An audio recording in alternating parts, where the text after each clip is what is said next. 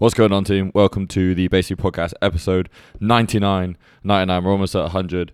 Um, it was the night before Christmas. It's Christmas Eve, dropping this one on Christmas Eve, and tomorrow's Christmas Day. That's usually what it means when it's Christmas Eve. It means tomorrow's Christmas. How's everyone going? Uh, we've got a triple threat for you today. Well, I've got a triple threat for you today. Uh, three subjects.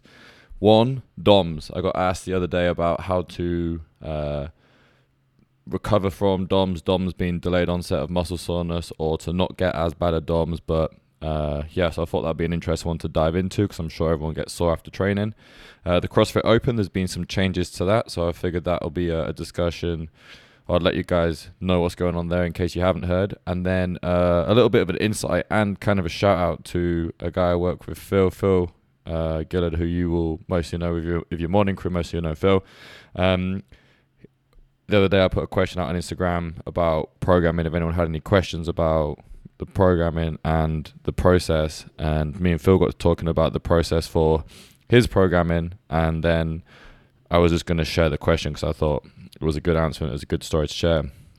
And then as I started typing out on Instagram, it became a longer, longer answer. It's like this is never going to fit into an Instagram post. So then I figured I'd just drop it into this week's B3 pod, uh, and I can go a little bit deeper on that. So um, we'll save that one to last. Let's get the DOMs out of the way first, just because this is a quick one, and I'm sure uh, everyone has worked out before and been sore afterwards, or they've done a workout where the next day they were like, "Man, I, I can barely sit down. My legs are really sore." Uh, it still happens to me. It still happens to me all the time. And we do a lot of wall balls. You do a lot of movements that are usually high rep or faster or more dynamic things like thrusters, things like wall balls that require really fast contractions. Um, they usually leave you pretty sore, or a lot of single leg stuff like lunges always get me. If you do a lot of walking lunges or a lot of lunges, they'll always get you really sore. Um, or anything that's pretty much high rep. So if you do lots of pull ups, which again is isolating small muscle groups, but with very dynamic movement, so kipping pull ups, they'll get you quite sore as well. Um, firstly, before you get into how you can help recover them, which there is no really any secret recipe, by the way, um, is don't go searching for DOMs. Like, it's not a badge of honor that you need to go and chase. You shouldn't be trying to get sore of you're training. Getting sore is not the aim. Being sore is cool because it means you've worked and your body's repairing and recovering from training. So if you are sore, it just means you've worked hard, so you've earned that soreness. But it shouldn't be the goal. You shouldn't be trying to go out and trying to get sore from training because if you get sore from training, then you have to recover from that training and then you're probably not going to train hard the next day. If you're going out there and intentionally trying to get sore, then you're doing yourself a disservice, really. You're, you're chasing the wrong thing. You should be trying to push yourself hard or trying to focus on the intent of the workout or trying to push yourself hard and achieve some goal within that training session. And if you end up being sore from that, then it just means you would. But you shouldn't intentionally be trying to make yourself sore. So you wake up the next day and you are sore well, not in the next day, the same day. Uh, just standard recovery protocols will help speed up the process. So, if you eat well, if you hydrate and you sleep, those are probably the main ones. Getting good sleep or good quality sleep, and not just the duration, but actually good quality sleep. You can uh, increase your ability to recover, which will reduce the amount of soreness you experience. Uh, enough food to help recover, and then just being hydrated. Those are the main ones. And then the next day, I think a really key one is people don't train if they're too sore. Like people, I was gonna come, but I was too sore.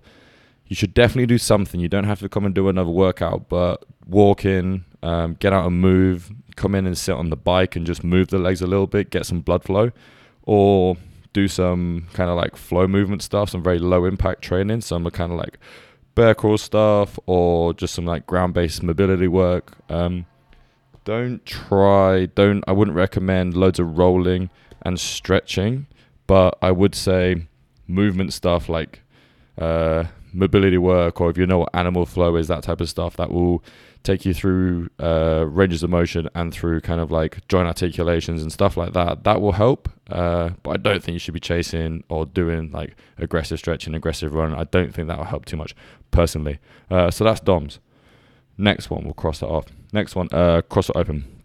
Those of you that are interested in CrossFit may have heard that the CrossFit Open structure for the the next year, the 2021 season, has changed. Um, if you're not into CrossFit, this bit's going to be a little bit boring for you, so I'll keep it quick. But if you are into CrossFit, then what they've done is they've gone back to more like the old style in terms of like the second level after the Open, and the how people get to the CrossFit Games. That's changed a little bit. But what's the most important change that will affect us in the gym or anyone doing CrossFit in uh, doing the CrossFit Open? They've changed it from a five week competition to a three week competition. So instead of having to do the the qualify the open workouts over five weeks and giving up five weekends and stressing and and worrying about getting not training on Thursday and missing out on training because you're resting so you can get your redo done is when you got to do for three weeks now instead of five. So in the gym, um, we'll be doing the CrossFit Open uh, on the weekends. I'm not sure the exact date, but we've still got a while. They've also moved moved it back a couple weeks. It's now the second week of March or March the 11th is the first workout, so we've got a bit more time. So we'll release dates and info closer to the time, but it's only a three week open. We will be doing it on the weekends. Um, we are going to do some open prep stuff separate from the base programming. So if you're following base programming and you want to do some more CrossFit specific prep stuff in preparation for the open, listen out for stuff that we're going to announce in the next couple weeks because we are going to do an open prep camp to help you guys prepare and get some more focused skill work, get some of the skills down, um, go through the a couple of tips on how to prep, how to strategize, how to uh, approach workouts, how to execute on the day, talk about things like transitions and barbell cycling and bar muscle ups and handstand walks and doing these movements in workouts and not just practicing the movement. So keep your ears peeled for that. Uh, we'll drop some more information on that soon.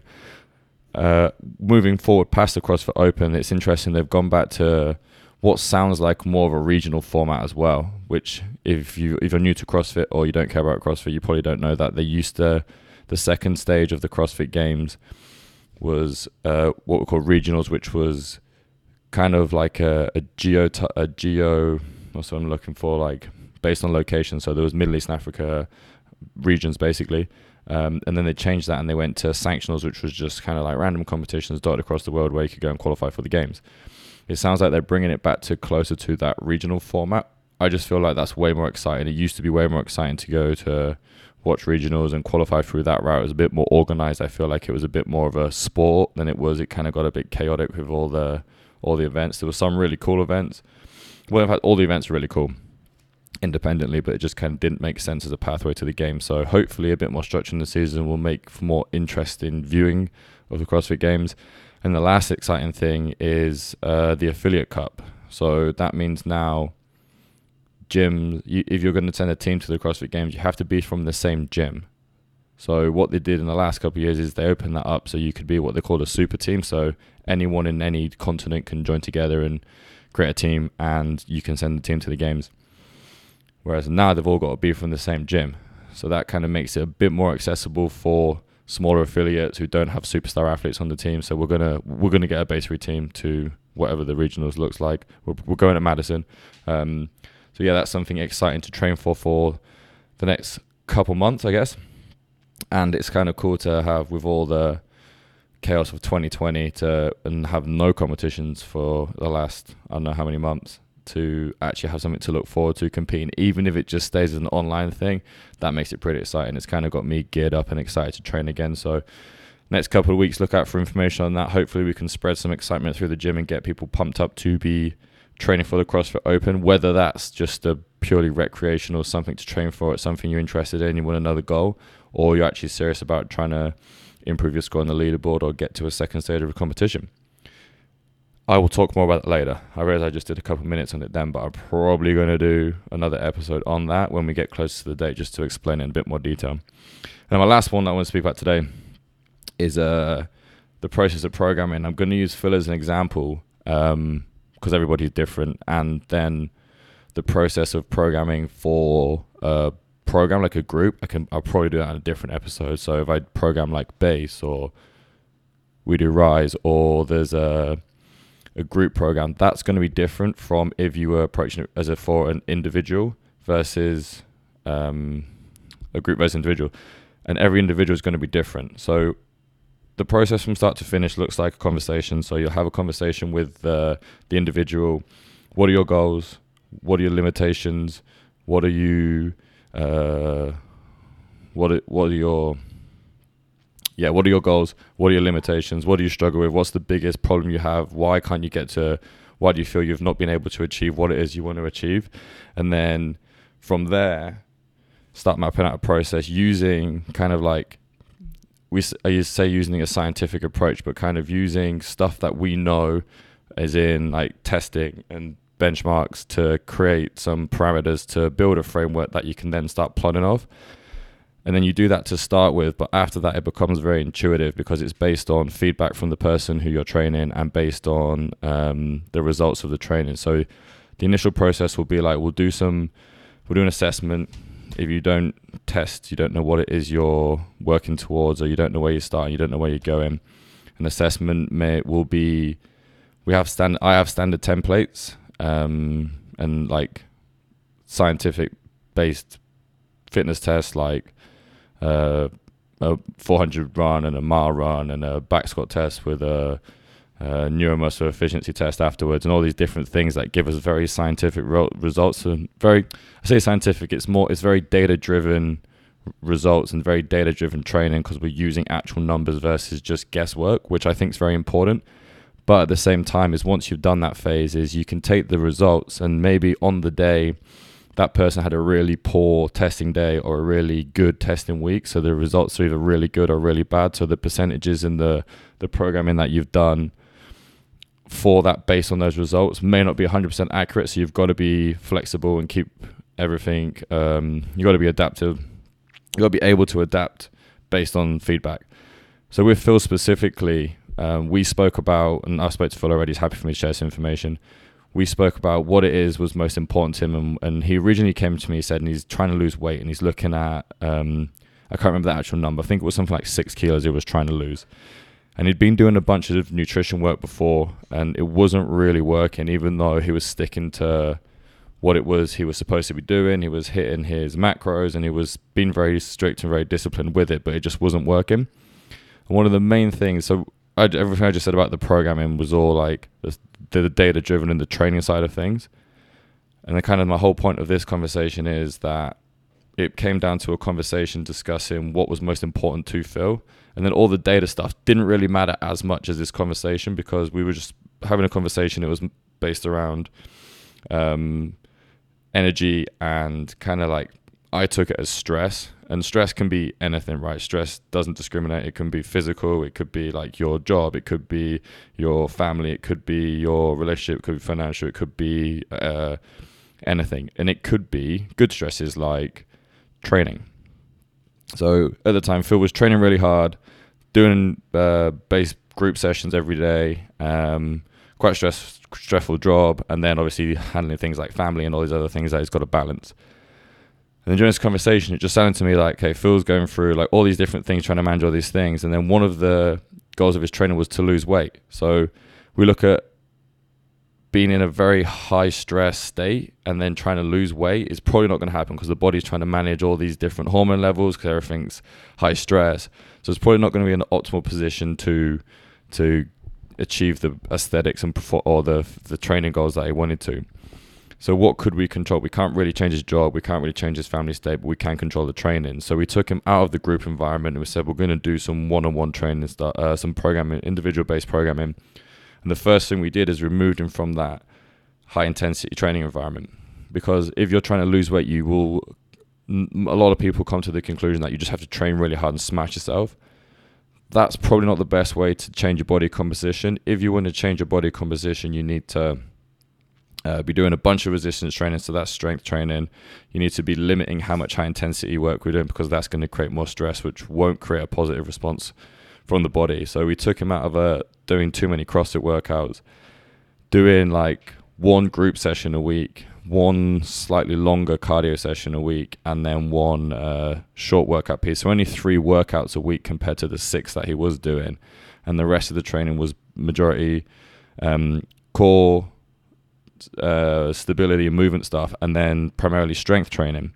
And we added in one more thing we added in as well was once a week uh, on a rest day, uh, 30, 40 minute walk with no uh, no technology, so no podcast and no training. And now I've just kind of waffled on about Phil's training for the last, I don't know, five minutes. But my point is that the the process to get from point A to point B was analyzing what it is we want to achieve and then looking at um, what we have, what we're working, what we've been doing, what hasn't worked, and what we want to achieve, and then working backwards for that and t- playing with pieces, removing one piece. Did that have a uh, an effect?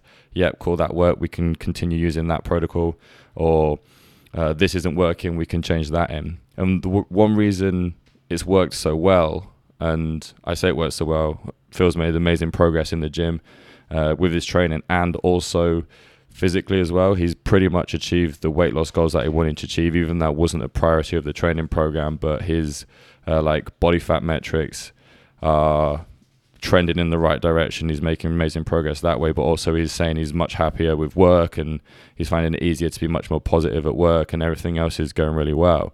And that's just a byproduct of pulling him out of the high stress environment that was the group training. So that's the progress. But the reason this works so well is uh, kind of me being intuitive with the training, responding to feedback. But the main reason is is because I had so much feedback from Phil.